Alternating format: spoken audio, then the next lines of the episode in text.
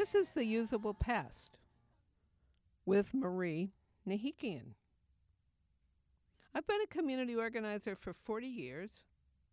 And in 1970, I organized the earliest national conference, which really turned into a national protest over the coming environmental crisis, was a prelude to the very first Earth Day.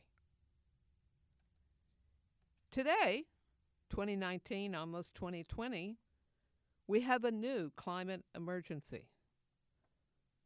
We see organizations like the Extinction Rebellion with a stated aim to carry out as much global wide civil disobedience as possible as the only way of forcing the government and the governments around the world to make changes in policy.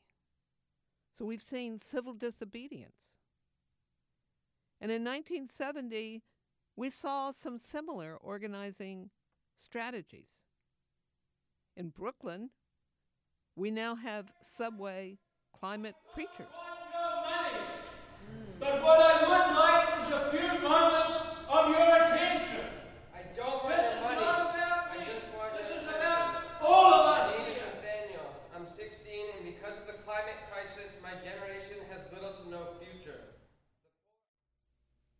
So, Laurie Garrett, I have to start our conversation out by saying okay, you live in Brooklyn, you don't own a car, you're a journalist, you're a writer, you're a scientist, you write about science, you've won a Pulitzer Prize, you wrote the earliest book about the Ebola crisis in 1994. But recently, you took the time out as a, a scientist and a writer to walk across the Brooklyn Bridge. And you tweeted that um, there are hundreds of students walking across the Brooklyn Bridge to join Manhattan students and the climate change strike. What did it feel like to see these children walking across the Brooklyn Bridge? Well, part of me, I have very mixed feelings about seeing the children marching and about Greta Thunberg and her statements to the United Nations and various other places. Um, my feelings are that I feel tremendous rage and shame that my generation has dumped this crap on them. Floyd Norris was at that conference in 1970. Floyd was a financial columnist for the New York Times for over 20 years. Welcome, Floyd Norris.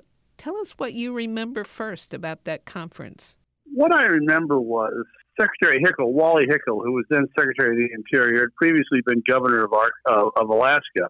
He spoke to this group, and that didn't.